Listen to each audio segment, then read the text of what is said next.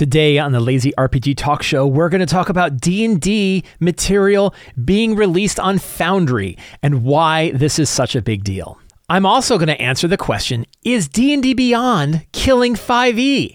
I brought this question up before. The answer is no, and I have some a little bit of data, flawed data, but a little data to say Mike Shea was wrong, and I want to talk about that. I'm going to talk about when to use complicated stat blocks for monsters and when we might want to use more simplified stat blocks for monsters as today's DM tip. And we're going to cover the final batch of questions from the January 2024 Patreon Q&A all today on the Lazy RPG Talk Show. I'm Mike Shea, your pal from Sly Flourish, here to talk about all things in tabletop role-playing games. This show, like all of the work of Sly Flourish, is brought to you by the patrons of Sly Flourish. Patrons get access to all kinds of awesome stuff, the City of Arches source source book, Uncovered Secrets Volume 1 and 2, dedicated Discord server, the monthly Q&A, and a whole lot more. You get a lot of stuff for being a patron of Sly Flourish, and you get to help me put on shows like this. To the patrons of Sly Flourish, thank you so much for your outstanding support. This past week, Wizards of the Co- or Foundry announced that they are now partnering with Wizards of the Coast to put official D&D material on Foundry. This is a huge, great, awesome deal, and I'll explain why. First of all, Foundry is the second most popular virtual tabletop. I'm pretty sure that that's true. The top three being Roll20, which is number one by a lot, Foundry, which is number two by a good deal, and Fantasy Grounds, which is number three. And that means that the top three virtual tabletops available for tabletop role playing games in general are all all have D and D licensed material on them, or soon will have D and D. They they do now. It's just who has what and how much. Foundry was a really big one though, because Foundry is a very, very popular virtual tabletop. It's different than the other virtual tabletops. And a lot of people use it and a lot of people have been using it with d&d and 5e material for years but wizards has never released anything to it before this was one of my little candles as i referred to them. Back when we were watching wizards of the coast's behavior after the ogl thing there was some questions that came to my mind about how do we keep track of whether or not wizards of the coast and hasbro are being good stewards of the d&d brand and supporting the larger ttrpg hobby. Do they need to? No. They are a corporate company. They're a publicly traded company. They can do what they want. They can just support themselves. But they claimed to want to be supporting the rest of the hobby, and they have done many things to support the larger TTRPG hobby. There are some things they hadn't done, and we're watching those. And so I've been referring to these as Mike's little candles. Things, lit candles are things that that Hasbro and WotC are doing that are making the larger TTRPG and the larger 5e hobby, because 5e to me is now a bigger thing than just D&D, that they're doing things that are supporting the larger hobby. And then there are things that they do that aren't supporting the larger hobby. And there are candles that are dark and go up and light up, and then there are candles that are lit that go down. So we're going to take a quick look at those because I'm going to show like where this matters in that whole scheme. This is Mike's little candles. I have a link to this in the show notes. So my whole point is like you imagine that you have these candles on a windowsill. Each one is either lit or unlit. The lit ones are good things are happening. The unlit ones are bad things are happening. We want to watch dark ones go light. We don't want to see light ones go dark. There are some light ones that can never go dark. I'll explain. But yeah, and so examples of lit candles, things that Wizards and Hasbro have done that have really made the whole 5e and TTRPG hobby better, including releasing the SRD under a Creative Commons license, the system reference document under a Creative Commons, Creative Commons license was a huge, huge deal. It meant that 5e is ours and we can do whatever we want with it. Many companies have grabbed that and built their own companies, yada, yada, yada. They released in four other languages. That kind of happened in the latter half of last year where they released it in Spanish, Italian, German, and French, I think. And that meant that now uh, um, people in other countries, people that speak other languages, could take that material and use that to build their own products and their own RPGs and things like that. They are continuing to release current products, main products on physically then we say like this one's flickering because they are releasing some products only on D&D Beyond that you can only get there. Those are really supplementary materials though. It's not main materials. It's not like they put Xanathar's guide or an equivalent to, to Xanathar's guide said it's only going to be on D&D Beyond. So really they're still releasing their books in physical versions and that's good. They're continuing to release D&D products in Roll20. Yes, they have been. New new products have been showing up on Roll20. They're continuing to release current D&D products on Fantasy Grounds. Yes, they've been doing that. They've been offering a non-exclusive non-exclusive license for third-party publishers. I talked about why it isn't necessarily a good sign that they're allowing third-party publishers, but one sign that is good is they are allowing non-exclusive licensing. Uh, Darrington Press can put the Tal'Dorei source book on D&D Beyond through their agreement, but also can sell it on their own store. They can also sell it on Demiplane, which they do. They can also sell it on DriveThru RPG and other places. So that helps the larger community. And WotC puts out free educator resources and a free PDF adventure out for kids. Again, we want Wizards is in a unique position to be able to reach out and get D&D into the, the the minds and into the tables of people that we can't reach. And we want them focusing on that and they are doing so with that. Uh, they had some promise yet unlit candles uh, they released the 2024 rule srd into the creative commons. We don't know when they're going to do that. We, we you know it took them two years to do it for the original 5.1 SRD. We shouldn't really be expecting any time immediate, but I would like to know what they're doing. That'd be really nice. One that they've have not done yet was releasing the 3.5 SRD. They said they were going to do this. They said they were going to do it last year, and they haven't done it yet. However, I don't think that's as big a deal as the fact that they have. Re- this was my unlit candles that they had made no promises to do, and one of them was WotC releases D&D products on Foundry. Right, I am moving that. We are taking that from the candles to a lit candle bang. And that to me is a very big deal for a few reasons that that I want to that I want to talk about. The first is that it shows that Wizards is willing to support other online tools than their own, which they could consider competitors, and yet they're still supporting them. I don't think it would have surprised anybody if Wizards said, "Hey, for the future 2024 books, we're only going to be releasing them on D&D Beyond." They could say some BS statement like, "We think in order to have the best experience that we want to make sure that people are getting the kind of D&D that we think they should be getting, so we're going to do it here." You could totally see them saying that. They didn't say that, and they're not saying that. Instead, they are saying, "No, we are supporting Roll20, we are supporting Fantasy Grounds, we are now supporting Foundry, and we're going to have our own stuff." I think that's smart for them because they get to be in lots of different platforms. It's wonderful for us because it means we can now choose which platform we want to use in order to run the games that we want to run. We now have a variety of different platforms, and that's that's really outstanding. It gives us a wide range of different tools that we can use, and we can choose whichever one we prefer or which one we've already invested in. So a lot of people have invested a lot of time and energy and money into Foundry, and now they know that they're going to be getting it. The the one really good thing thing that we saw in this is they really they only did it with Shattered Obelisk or Phandelver and below Shattered Obelisk, and they've done it. It happened a couple days ago, but they said that the reason why they're not moving uh, they're not adding the whole 2014 D&D works, the Player's Handbook, Dungeon Master's Guide, and Monster Manual from the 2014 version, is because they expect to do it for the 2024 books, which means it sounds like, if we can read this correctly, they've already come to an agreement with Hasbro to do the 2024 books on Foundry. That's outstanding. That means the new books that are coming out are going to be not only available on D&D Beyond, which we can expect, and probably, because if they're doing it here, I don't know why they wouldn't do it on Fantasy Grounds and on Roll20. They'll probably be on those platforms too, which means D&D 2024 will be on a wide range of different platforms that you can choose. That is outstanding. That is that is very very good news, and I'm I'm very happy to see Hasbro do that. That that to see Wizards of the Coast do that. So, by supporting a wide range of digital tools, Wizards, in my opinion, is strengthening the larger D&D 5e and TTRPG hobby. If they were to kind of suck everything in, the big concern that I had, and we're going to get into how Mike Shea was wrong in a minute. Please be excited for Mike Shea proving himself wrong. Uh, I was very worried that I'm very worried. It was my it was my big concern in the hobby is that Wizards of the Coast and Hasbro was going to turn D and D Beyond and their own, including like the virtual tabletop and stuff, and they were going to kind of like close the walls on this and basically any of the new people that they were bringing into the hobby, they were going to bring them right into that tool and not let them ever go out again. And they weren't, they were going to say, like, well, you can go to Fantasy Grounds, but we're not there. You can go play on Roll20, but we don't have the current books there. We only have the old crap, crappy books from 2014. You don't want to play there. You want to play the good game, come here.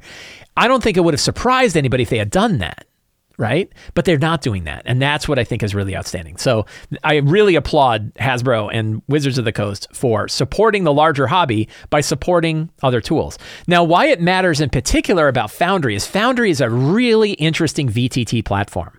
Unlike Roll20, a little bit more like Fantasy Grounds, but unlike Roll20, it is a self hosted application. You buy the license once, you download it to your machine if you want, and you can host it yourself on your own machine through fancy port forwarding. Or you can go to a provider that allows you to host Foundry and then run your players through your own instance of Foundry. So you get a software license. It is a one time purchase. I think it's 50 bucks. Usually, it can be on sale sometimes. Uh, and you get that license key, and then you can use that license key. And your local copy is yours yours. So you can move it from one machine to another. You can zip it up and back it up, including all of the mods and everything that you that you put on there. So it's a different kind of instance than Roll20. Foundry, for example, can't go down like Roll20 could do, go down. If Roll20 goes down, if they have a bad weekend and they go down, um, no one is playing anything on Roll20. Same with D&D Beyond. If D&D Beyond has a problem and it goes down, no one is able to use it. And that's happened from time to time.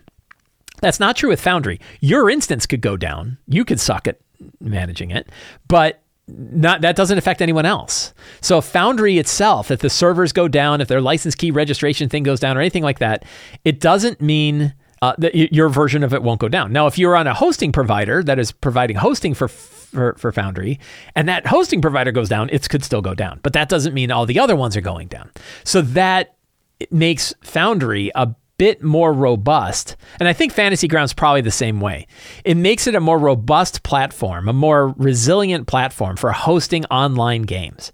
The other one is there is a very big community of, and, and, the, and the application Foundry itself is built to support this, very big mod community. Many, many different mods, many tools, many different ways to play it. I have really not spent much time with Foundry. But this last weekend, I said, okay, I'm gonna I'm gonna really dive in. I've got some time free. I have a license. Somebody gifted me a license. If you're the one who gifted me the license, please remind me. Thank you. It was like three years ago. Somebody gave me a license to Foundry, and I never used it. And I used it yesterday, and I used it Friday, and I played around with it a lot. And really, it's a very interesting platform that's very hackable. Uh, you know, lots of different mods that you can bring in to do lots of different things and you know, di- which is way different than like Roll Twenty, where you kind of stuck with whatever tools Roll Twenty gives you. This one, no, there's a million tools that do a million different things uh, that you can install and run and and kind of modify your own version of Foundry however you want. Very big, open community of people building tools, both paid tools and free tools, to help you modify Foundry. It's a it's a really interesting platform from that standpoint. So to now see that as also being an official, uh, an, a place where you can buy official licensed D and D material is outstanding. Another interesting thing, though, in this whole digital scape, and I guess this really will get into my other my other topic, is the what I'm going to refer to as like guerrilla interoperability. That a lot of these tools already have ways to do sort of guerrilla level, sort of single developer, third party interoperability between these different platforms. Common examples are like Beyond 20. Beyond 20 is a Chrome plugin that you can run inside Chrome that will let you add D&D Beyond dice rolls. It will add you add dice rollers onto your D&D Beyond character sheet that show up in Roll 20. I think they also can show up in Foundry. I think D, I think Beyond 20 now also connects to Foundry.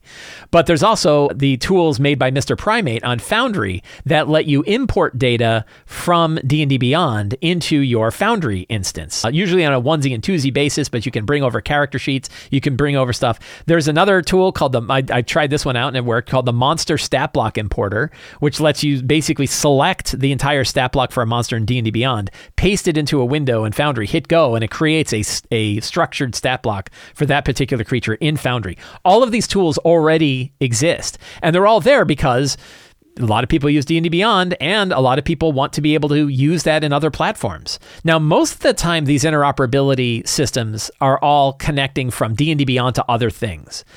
And uh, yeah, I haven't seen anything that goes across. For example, I haven't seen anything where like you can pull your data out of Foundry and move it to Roll20. Like that would be pretty extreme. But that would kind of be neat, right? Most of it is because D&D Beyond is actually a relatively open platform. It's a web-based application. You can you can, you know, bring you know copy and paste text right out of it and move it to other things.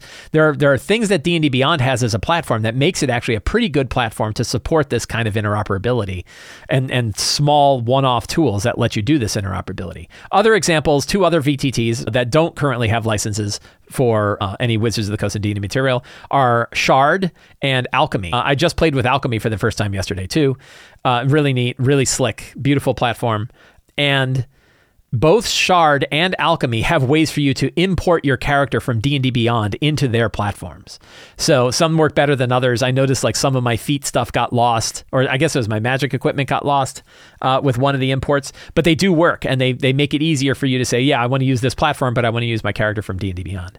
So it's interesting to watch this sort of behind the scenes guerrilla inter- interoperability that's going on uh, that exists, but also now starting to see platforms that have this connection. One thing that they noted was, of course, there isn't any way to say if you buy a product on Foundry for D and D, you shouldn't expect that you're also getting it for D and D Beyond. So you still might have to choose, like, well, am I better off buying it on D and D Beyond and then using the import features to get it over to my Foundry site, or should I instead be buying it on Foundry? That's a question you have to ask. But also, they're very different platforms. I don't think we should be expecting that if you buy it on one platform, it should work on all others, because the kind of features that these different platforms have are very different. The lighting effects and transparent walls and all the all the kind of effects that you do in Foundry, for example, you wouldn't expect to be able to transfer that over to D&D Beyond or to Roll20 or anything like that. So the main thing is that core data. And the real core data we care about is the core books, right? What we really care about is the core books. Everything else is sort of supplementary, and we either get it or we don't, or we use it or we don't. But we want the core books there. So the idea that the 2024 core books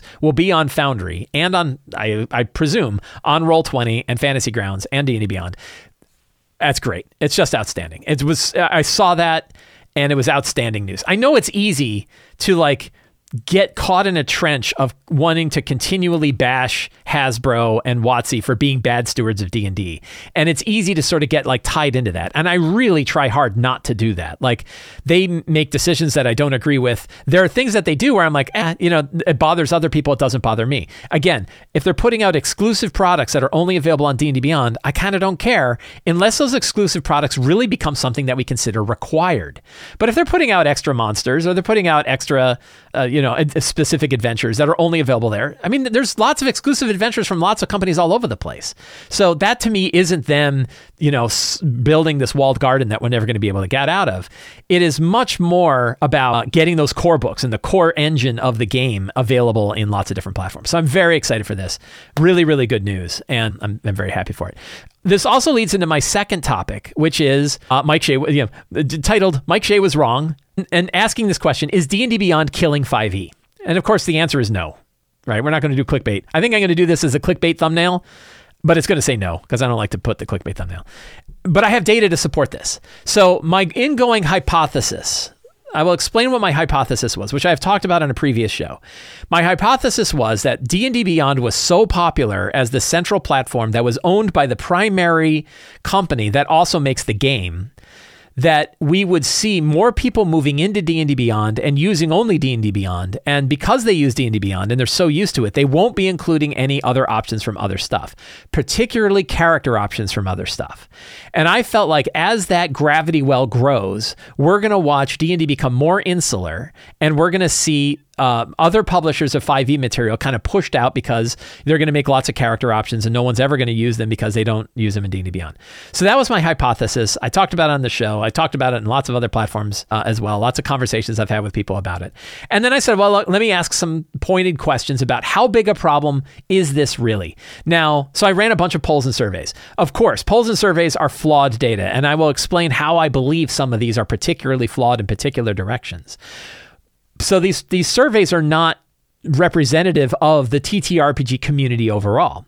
I think they are a pretty good representation of you because you're listening to me right now. And if you weren't listening to me, maybe you wouldn't have seen the poll. If you are listening to me, you might have seen the poll. Now, so I think it is a relatively well repre- relatively good, as good as I can get, a representation of the people who listen to my nonsense. And if you're listening to my nonsense, I would bet that you fall into this category pretty well. I doubt it's off by a tremendous degree. But I will explain how I think that some of these polls are off from what the general RPG and D&D hobby probably are. So the big question is like, okay, first of all, how many people even use D&D Beyond? So I have three polls that really answer these questions. Three different polls that all answer these specific questions. And the first one is you know, D&D Beyond use. Who uses D&D Beyond? This is done in 2023, October 18th, 2023. It was on YouTube. It got 3,300 respondents. The YouTube poll that I put up. Again, these are people who probably found my stuff. So it's better representation. And even then, it's not perfect. Selection bias and yada, yada, yada. Lots of people listen to my stuff but don't answer polls. Yada, yada, yada. I get it. So we're not going to hang on too tightly, but I bet you it's probably pretty close. And it was how many people are using D&D Beyond. So this is a poll for D&D players and DMs. Do you regularly use D&D Beyond when preparing or for or playing D&D? Keep in mind this is also not just online players. This is all players because D&D Beyond can be used at the table with a phone app or something like that. 38% said yes, they use it. 62% said no, they don't. So it's not even half of the people who follow me are using D&D Beyond to play D&D. So that all right there tells you that it can't be that big a problem because half of the people don't even use it at all. So whether or not if they're not using it, then they're not limiting their source material and all that all that stuff. So that's one bit of data. Then another bit of data is for DMs in particular, the poll for D&D and 5e game masters. Do you allow character options from publishers other than WotC in your 5e games? I published this a few like last week something like January 22nd. I got 2,400 respondents to it. Uh, and I broke it down by often, sometimes, rarely, and almost never. Those are not perfect categories, but they matched categories that I had used in other things. And that way I could do kind of a lineup. So often, 33% said yes, they often allow character options from other, other publishers. Sometimes was 37%. So between those, 70% of GMs either often or sometimes allow their players to bring in options from other material than WotC. 70%. Rarely and never 30%. Rarely says 11, almost never says 20%. One in five GMs don't ever allow anything other than WotC. But four out of five do it. And seven out of 10 do it either sometimes or often. Okay, that's good. So that that told me, okay, well, seven out of 10 is pretty good, right? I'm, I'm pretty good with that. Um, and it's actually better than we could think about it. I'll, I'll get to why it's even better than that. Uh, then do you use non-Watts? Do you use them? So it's one thing for a GM to allow it. It's something else for people to actually use it. I might I allow it at my games, but my players like, ah, I like D&D Beyond, so we're just going to use that. So then the question is, do you use non-WotC character options? Right. So this is a question for D&D and 5e players and GMs. Do you or your players use character options from sources other than WotC? Different question. Do you use it? And the answer was 22% said often. So one out of five, roughly, often use material that 5e material that isn't from Wizards. 33% said sometimes. So that means 55%, more than half, are using options from other character options other than those from Wizards uh, more than half the time, at least sometimes or often. Now again, so the people that answered the survey, it's not representative of all D&D. Rarely and never was 19 and 27%, which is like 45%. So you can almost say 50 50, right? Like, again, we're not going to get so tied to it that you would say about half of people do and half of people don't. I think that's a relatively fair assessment. Now, a big difference is this is people who listen to my nonsense. These are people who found my poll, not a general sample. So we can make the assumption, and I think it's a safe assumption, to assume there are a lot of people that are playing D&D that are not really paying attention to other material from other publishers and stuff like that. That's okay, right? That doesn't that doesn't bother me. The fact that the people who are listening to my stuff, that more than half of them, uh, not yeah, that seventy percent, seven out of ten GMs allow it, you know, often or sometimes, and more than half use it. That's really outstanding. I feel that's really good, especially when you consider how much bigger and how much more material by volume, total volume, uh, Hasbro's put out for D and D than other publishers. Not in the amount of titles, but in the gravity well of D and D stuff. Like how many more copies of Xanathar's Guide are out there than um, any other character source book, like character driven source book, right? We, I think it's probably safe to be like a hundred, hundred times as many, maybe ten times, certainly more than ten maybe 100 times as many? Maybe. So that means we would expect people using WotC material almost exclusively anyway. The fact that even among the people who answered this poll is more than half i think is a really really good sign that people are both allowing it and using it. And those are really the things that i was worried about. I was worried about people not allowing other character options because they said no d&d is official and midgard world you know the midgard heroes handbook that's not official. Who knows? That's p- practically homebrew right? So we're not going to allow that. Or the hero the, the tome heroes by kobold press. We don't want to use that right? No they're saying no we can we use that stuff sure right? We'll allow it. I'll 7 out of 10 gm say sure I'll, I'll allow it. And more than half are like yeah i'll use some stuff from that. That's outstanding. That's that means that the to me what this it fills my heart with joy. And it fills my heart with joy because it makes me feel like the 5e hobby is is pretty healthy. If I'm able to reach people, and I don't I'm not claiming causality, but if the people that I generally talk to match the results that I'm seeing here, I feel like that's pretty healthy. I don't expect to be able to reach everybody in the hobby. And this gets into like, well, who do I care about, right? Who do we who do we hope we can reach? So what we find is there are people who allow and use options from other player options. We've now seen that. I've seen results that tell me that people are doing that. Great. That's awesome. Super happy that people are expanding their view of 5e wider than just the stuff that they get from Wizards of the Coast for D&D. It's a very wide hobby, lots of awesome supplements and lots of people are using. This is just player stuff too. We didn't talk about like GMs using monsters, which I assume is happening a lot more it, we're, we're not even talking GM stuff. I think it's actually a lot easier to use GM 5e material, and I think a lot of people do, that isn't published by Wizards of the Coast. A, because I publish a lot of stuff like that, but also because I, that's where I sit, right? I'm a GM and I sit and I, there's lots and lots of GM supplements it's a lot easier to use those supplements than I think it is to use character options in particular because they are very mechanically focused. You have to get your players to use them, and I, I expect that a lot of players use D&D Beyond. Turns out, eh, a little, little less than half, right? I guess. Was it 38% said no that they do, so less than half. So there's those that group of people. Awesome. People who only use a preferred d&d material but know that the other stuff exists. So if they've heard about this other supplementary material but they're like yeah that's fine but we're happy with what we've got with the stuff that's being published by hasbro for d&d that's fine too. At least you know about the stuff. You get to make that choice. My goal is to show you some of the other interesting things. And maybe try them out once in a while. I think that'd be great. You don't have to your game is your own. You're happy. I'm happy. I think playing TTRPGs is more important than anything else. So, you know, I don't, I'm, as long as you know about it. Now, there are people who only use D&D material, but could be interested in other publishers.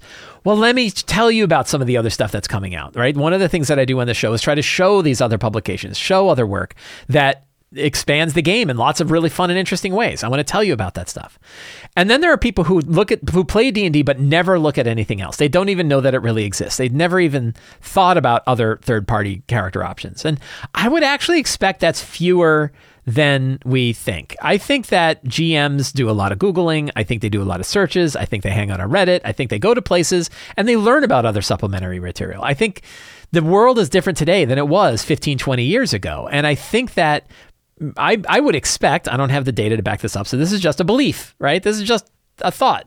You know, if I'm going to be all sciencey, it's a hypothesis. If I'm going to be like, you know, dogmatic, it's a belief that I have. I, I would expect that GMs are more connected to D&D than we think. Like the, the ones that we don't really hear about, the ones that aren't like, you know, into the hobby all the time like we are.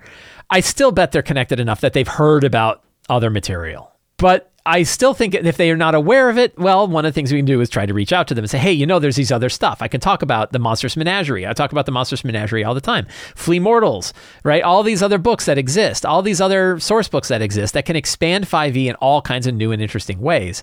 I'd like to reach out to them and show them. And that's my kind of my goal, right? Is to one of my many goals but my real goal is to make the game strong for GMs. I want to help GMs run great games. And one of the ways that I can help GMs run great games is to show them how resilient the hobby is and how wide the hobby is to try out all kinds of different things to find the stuff that we love that makes our games good. And what these polls have shown me is that we're open to it. And that I think is great. And that's why I think my overall assessment that I was too worried about D&D Beyond being this closed garden that Wizards would bring people in and they would never leave and everyone was using D&D Beyond, no one was using anything outside of it, GMs weren't allowing it and players didn't want to use it is now false. I have data to show me that at least for the people that are following my stuff, that is false. Hence, that's why I'm wrong. And then of course there's another group of people who don't play 5e. That's fine right? You love you have your other games that you love. I, I love you. I love other games too. I, I have no no argument with you. If you if you I don't I don't need to hear from I don't even play 5e. I don't like it. Okay. Awesome. And you got a thing you love and you're playing and it's great. That's great. You know, no no shade on any of the systems. And and I think that that is uh, uh, that that's an important point. So those this is all very heartening news. Like the, both of these things, like these two things, I was planning on talking about this this week anyway, and then the thing with Foundry happened at the same time, and I was like, man, it's going to be a Wizards of the Coast Love Fest on the talk show this week. And I think it is. Like, I think that the hobby, I think it's a love fest for the hobby. And I think that the hobby is stronger than I thought it was. And I'm happy to see it. And I'm just super eager to see where this year goes. There's really exciting things coming out this year. I'm going to talk about these exciting things. I'm going to talk about 5e, I'm going to talk about D&D, I'm going to talk about other RPGs, we're going to talk about all kinds of stuff because this hobby is such an outstanding hobby. I, I love it dearly and it's when the, the the more that I see actual evidence that shows me that it's as strong as it is, the happier I am. So, very happy for all of that. If you're a fan of Shadowdark, I'm a huge fan of the Shadowdark RPG by Kelsey Dionne over on the Arcane Library. If you're listening to this on the podcast or you're watching this on the video and you happen to be watching on Monday, February 5th, you can go buy the physical versions in print. I highly recommend, if you can get them, uh, getting the the quick start guides. You can buy physical versions of the quick start guides, nice little booklets that you can use that you can throw into your bag, go to a convention, go to your friend's house and play uh, Shadowdark with these thin books. But also the physical book is outstanding. It's a really beautiful volume. Uh, a lot of times with these small print runs, they go out. Like they, they make a print run, they make them, they put them up for sale, and then they are done. They, they, they sell out of the ones that they've got. So if you want the physical version of Shadowdark, and I think it is an outstanding physical product. Like, I mean, I think it's an outstanding game, period, but I think it really, really holds together well as a physical product. Check out the Shadowdark RPG. You can buy it off of the Arcane Library store on beginning on Monday. I don't know how long it'll last. It could be an hour, right? They could be all gone in an hour. I couldn't say. I don't know how many print copies they have. Really outstanding print products. I am super glad that I backed the print versions and got a lot of really cool stuff from them for the Kickstarter. So that's that's very cool. So check that out if you have not. If you're a fan of Shadowdark RPG, I'm a huge fan of Shadowdark RPG. If you want to see more about Shadowdark, you can look at my playlist where I have done prep for my Shadowdark game for 20 so episodes. That's all there. Today, we're going to talk about stat blocks, monster stat blocks. In particular, when are the right times to use complicated stat blocks versus the right times to use simple stat blocks? Uh, there are now that 5e has expanded in so many different ways. We have lots of different kinds of monsters that we can use in our game. It's not even though they're all fully 5e compatible. It's not like you always just find monster stat blocks. The design of monsters varies a lot across different publishers and across different product types. For example, your 2014 D&D monsters were designed one particular way. The ones being designed by for by Kobold Press for Black Flag and for Tales of the Valiant are designed a different way. Uh, uh, the, the ones that were designed for the Monstrous Menagerie by Level Up 5e, that's done a different way. And Flee Mortals has a whole different approach. The MCDM book Flee Mortals has a different way that they handle their monsters. And then uh, I have the book that I wrote with Teos Abadia and Scott Gray called Forge of Foes, which handles monsters a completely different way. The neat thing is there's all of these different monster styles. Uh, and they're all fully compatible with 5e. You can play them in any version of 5e that you are running. You can plug them in and out. You can try one monster in one type. You can try another monster in another type. I have been doing some of this in my own games, and it's been really interesting and insightful. And I wanted to share some of the experiences that I had. For example, I've been running some large battles where I would use like a big, meaty, chunky monster from Flee Mortals, and then I would have a bunch of smaller monsters that were kind of support monsters, but I would just use straight Forge of Foes stat blocks for those. And the advantage is I don't have to manage a whole ton of different stat blocks that all have lots of crunchy bits to them. I can put all the crunchy bits on one particular monster stat block and then have other guys that are throwing damage out and are taking damage in and are moving around and doing stuff. But I don't have to give them a lot of features. I don't have to worry about a lot of features. Sometimes I can just improvise the abilities that they that they get. So we're going to like examine a couple of different kinds of stat blocks and think about how we can switch these up. So we're going to look at three different kinds of stat blocks uh, from a degree of super, super simple to super crunchy with lots of different abilities. And, and then one that's kind of in the middle. So the three that I'm going to pick on today, three books that I think are all outstanding. One, of course, is my own book. Two other books were my some of my favorite books that have been published for, for monsters, which is the Level Up Advanced 5e Monstrous Menagerie. My favorite book of, it's my favorite monster book, period. But it, well, outside of Forge of Foes. Uh, but it is more straightforward, standard monster monster stat blocks that you would expect. And then Flee Mortals, which is like what I would consider to be like an advanced monster book, monsters that really have a particular focus on tactical play. So I think we're kind of spanning a good wide range of different stat blocks. So in Forge of Foes, we have this idea called general use combat stat blocks. And the idea here was to make these very easy, reskinnable monster stat blocks at a particular challenge ratings that meant you could use them across the wide range of DD, all the way from from CR18 creatures uh, up to CR15. So, and four different stat blocks CR18, CR1 half, CR2, CR4, CR7, CR11, and CR15. And as you can see, even these big ones, these high level CR11 stat blocks, are very, very straightforward, right? They have 11 uh, AC 17, 165 hit points. Uh, they make four attacks plus nine for each attack, 18 damage. So you don't. There's no special abilities on this. The idea behind Forge of Foes is you would grab one of these these core stat blocks, and then you could plug in monster powers, which you can find in the books to kind of fill them out. You can also sort of improvise different monster powers, which is what I've been doing in some of my games. So I find that it's really easy to use just a core stat block, particularly for a monster that isn't the focus of the battle, but is somebody that's around around.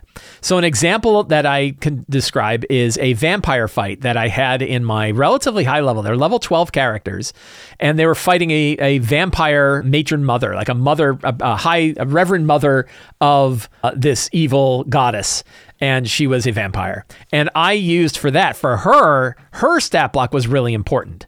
So for her, I used the Von Glauer stat block from Flee Mortals because I wanted a big, nasty, crunchy vampire. Now, I also have the advantage that I wrote Von Glauer for Flee Mortals, so I kind of knew what I was getting into. But as you can see, like Von Glauer as a as a stat block is a full page, lots of different things going on. First of all, very high power, CR19. I reduced the power a bit because uh, it's CR19 with all the dudes that I threw in the battle was going to be too much. So, but spear sacrificing spears for legendary actions, spear attacks that they could make. Uh, he can make, you know, or she, she, because I reskinned her as him into her.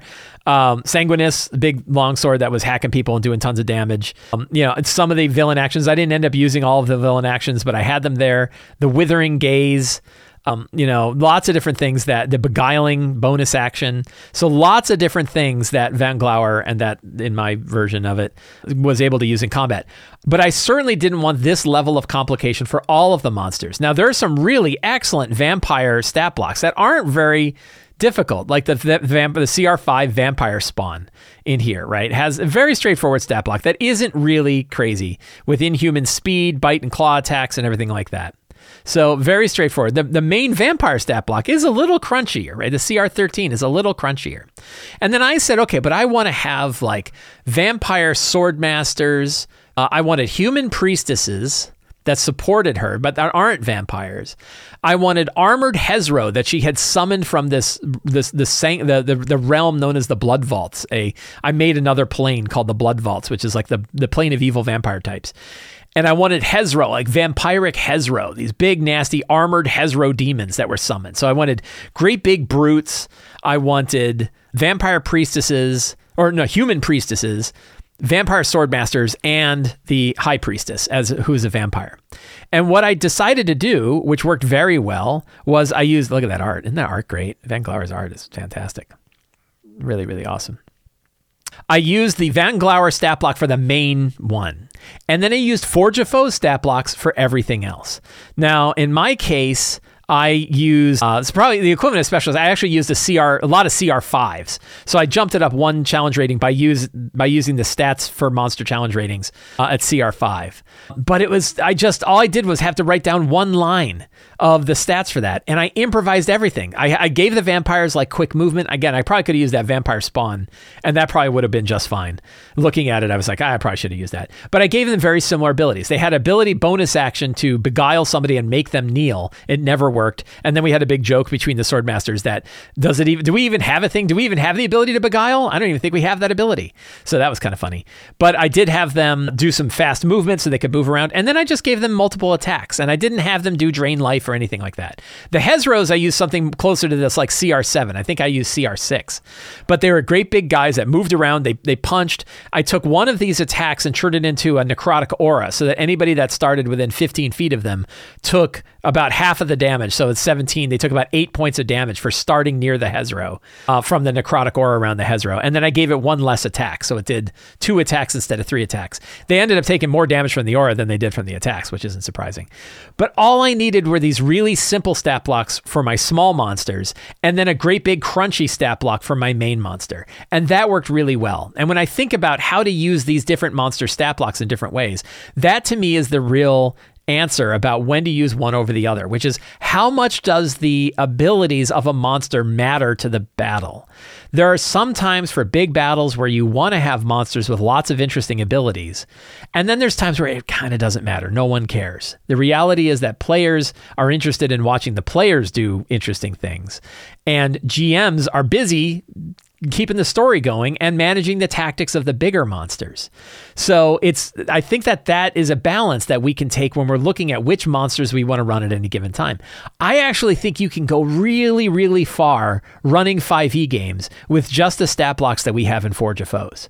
I've started doing that more and more in my own games. And I know I'm like eating my own dog food here, but really like it feels like I can use the stat blocks per CR table to run pretty much any monster that I want. And I'm experienced enough to know how to add new abilities and powers to those monsters when I want to by improvising them uh, when the monster comes on the table.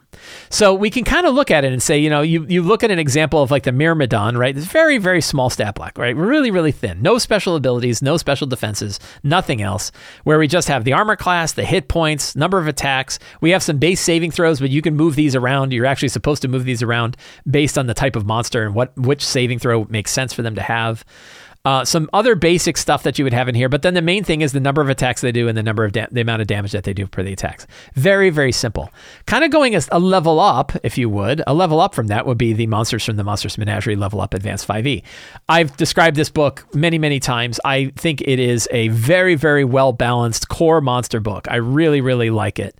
And whenever I am using core stat blocks, this is the uh, this is the book that I go to. I use I haven't touched the 20 and not because like, oh, Oh, I hate it, but like I find these monsters so better designed that I go to this book way more than I go to the 2014 Dungeon Master or the 2014 Monster Manual. This one has completely replaced the 2014 Monster Manual for me, just because I find it better balanced. I like the monsters. There's a lot more going on here. There's a lot more tools in it, and you can kind of see the stat blocks here are a little thicker. So you have like a cutthroat, a CR1 cutthroat. They don't have a version of this, right? It does a sneak attack and has a sneak attack. All pretty basic stuff, like really fun clearly like acts like a rogue, but isn't totally out of hand with all of the stuff that it does. Very straightforward sort of stat box. I'm picking on the NPCs because I know the NPCs kind of fit this style. Your bandit captain, bandit captain is actually pretty similar to the bandit captain that you would find in 2014, which is the other nice thing about this book is when the 2014 monster manual did it well, they copied a lot of that over here because it's all under the, the the system resource document. Um, but you're going to get much more straightforward monsters uh, in a book like this that have abilities that you might want to use when you want to give them some other things. Like a cult fanatic has spells, inflict wounds, blindness and deafness, hold person, sacred flame right? The cult fanatic in here has a lot of different things it does.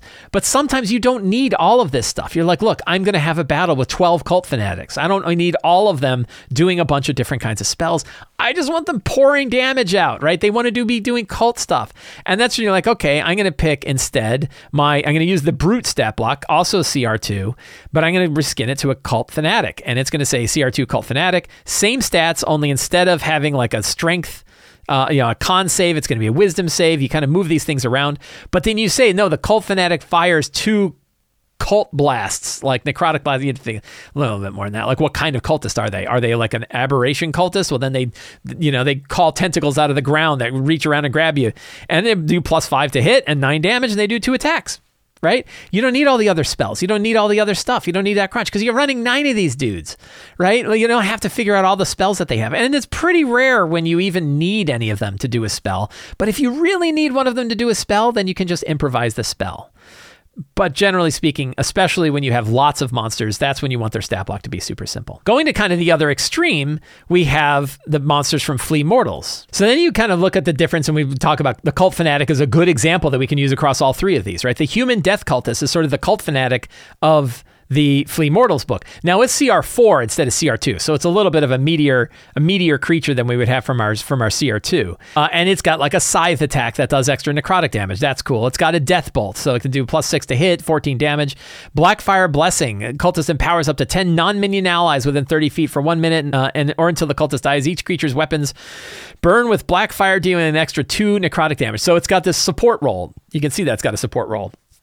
Where it's doing things.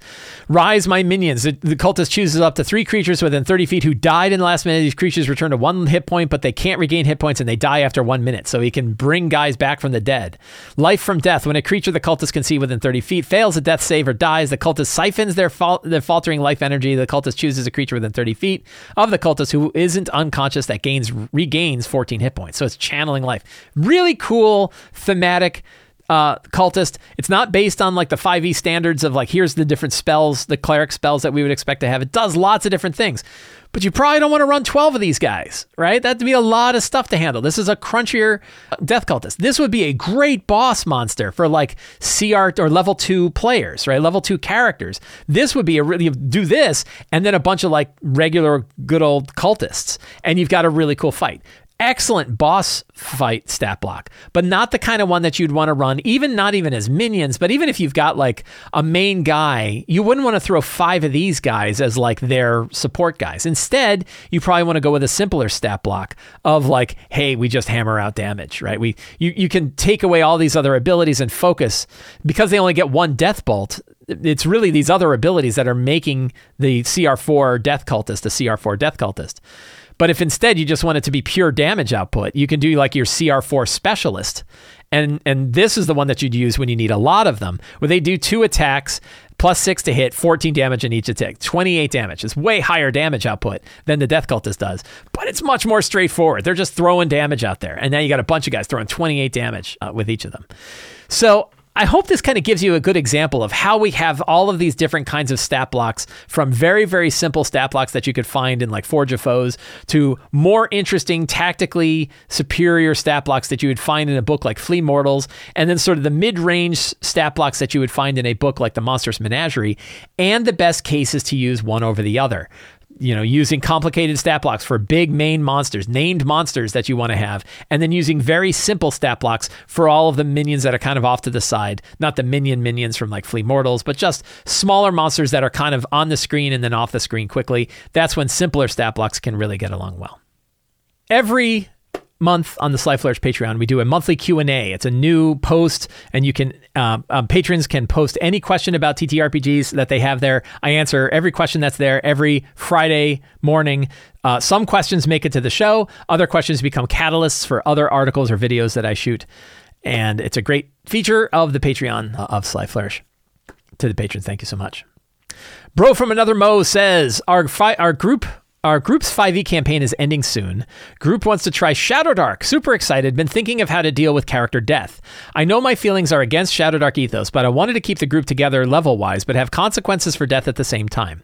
My current path would be if someone dies, the whole party would reset experience to zero at the current level they're at. The goal is to make it so people don't just Leroy Jenkins to get a and to get a reroll character and promote teamwork more. Is this a bad idea? I.e., someone dies at level four, everyone starts back at level four with zero experience, and the new character joins. So what I do in my group is the character who dies resets to zero at their current level. The new character they bring in starts with zero experience at the last level that they had for a character.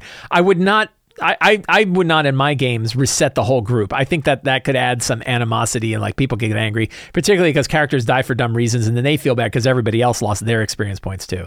I would see if it's a problem. I would see if you have people who are more eager to let their character die when they don't have a lot of experience than those that do. But I would not really worry about it. I would instead what I what I found to work is that if you remove the experience that they currently have, that's enough of just the character that's at risk. Uh, that's enough of an incentive for not to, to, to, not die. So that works for me. I'd be a little worried of this one making other people angry because like, oh, you did something, and even if they didn't like Leroy Jenkins it, they just did something dumb. They'll feel bad. The other players will be mad. I don't I don't really dig that. So I I think that for me the character their experience resets to zero with their new character. They start at the same level they were, only their experience resets to zero, and that's usually enough.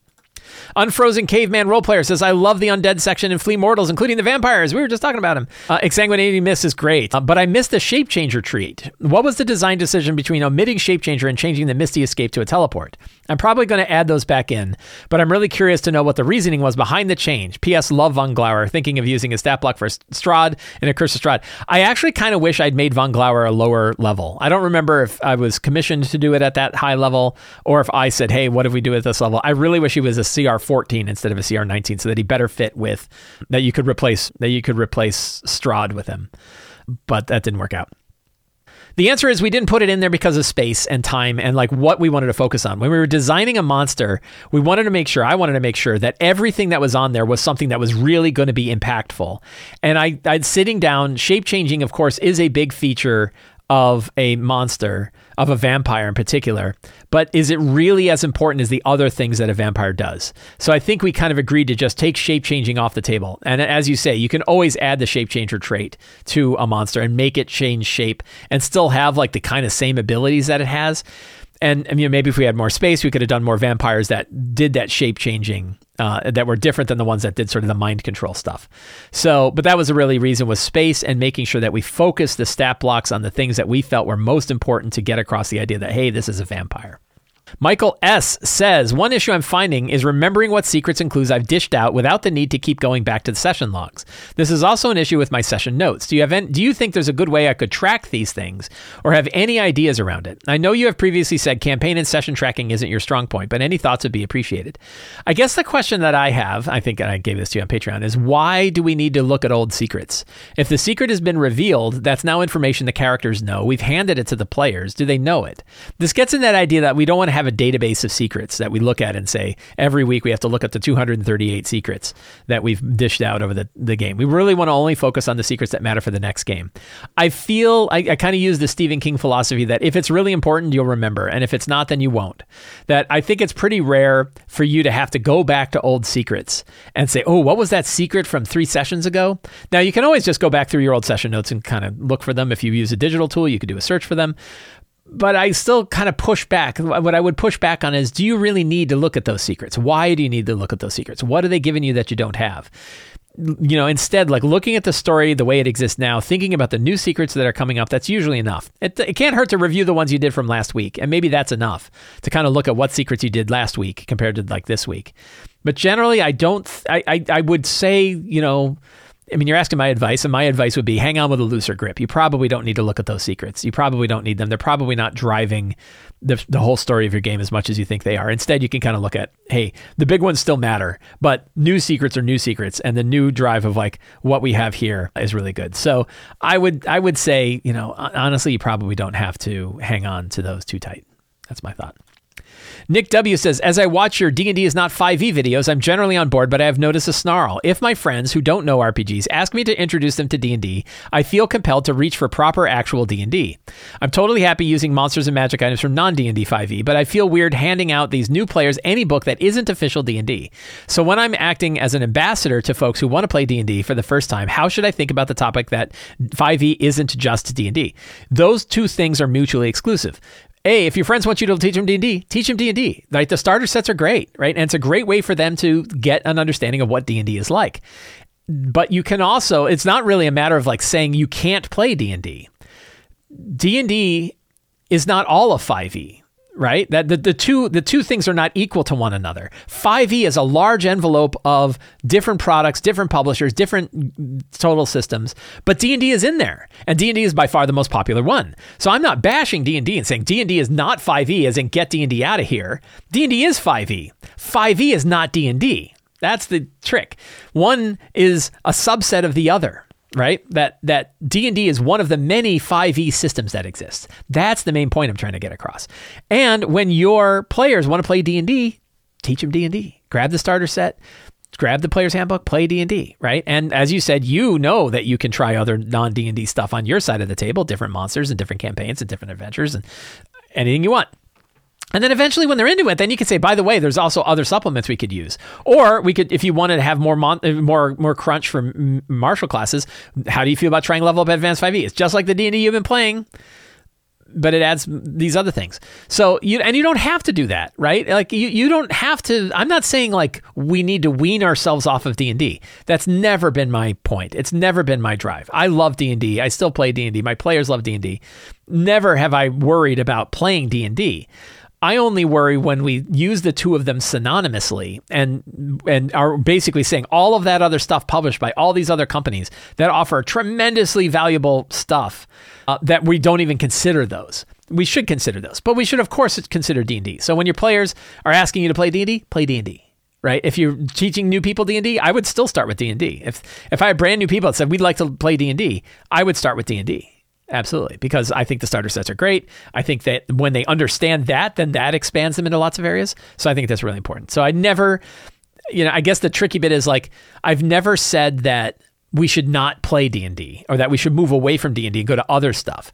My point is like the 5e ecosystem is huge and has lots of different systems and lots of different games and lots of different supplements and lots of little ideas that we can bring into our game from all these different sources. And D&D is a big one in those. So of course we can continue to play D&D. Scott M says, How do you handle continuity issues regarding plot hooks in your Shadowdark adventure when several characters die off? Last session, everyone except for the fighter died in a very lethal encounter. Now the fighter is the only character that has a solid reason to even be in the dungeon. I had come up with a random logic on the fly for their next character to show up in the dungeon within a turn or two. Now that I have to determine whether or not I should try to incorporate dead plot hooks or just ignore them and make new hooks, potentially leading to an aimless game of Shadowdark with no clear direction or end. Yes, I have hit this problem in my own Shadowdark game. I don't know if it's like a core issue of Shadowdark. I don't think Shadowdark's main motivation is going into dungeons and collecting treasure. That's its real goal. So if you build characters that are going into dungeons to collect treasure, you always have this sort of common reason for why the characters would go there. But if you are running a little bit more of a story focused game, you might need something else. And I have the trick for you that has worked well for me, which is set up some core factions three to five different factions. You could even have just one, but some number of factions, probably no more than five. And the quests and the goals are tied to the faction, and new characters are also tied to the faction, and therefore new characters already have the quest and goal tied to it. So, an example is if I have Titania, the fairy queen, and the fairy queen's quest is we are trying to gather up all of the old fairy magic items before the world is destroyed. And so she has sent out hunters and, and, and delvers to go find all of these things and bring them back to her so that they can go to the land of the fairies before the world is destroyed. We now have a quest that's built in, which is any character that's tied to Titania can say, Oh, I'm down here because I'm going to recover relics that uh, to bring them back to the fairy queen. So if they die and another one comes up, they could have the same one. You, uh, then you could have a series of these. So I have Titania who's trying to recover relics. I have Haldren who's trying to stop Mugdalblub.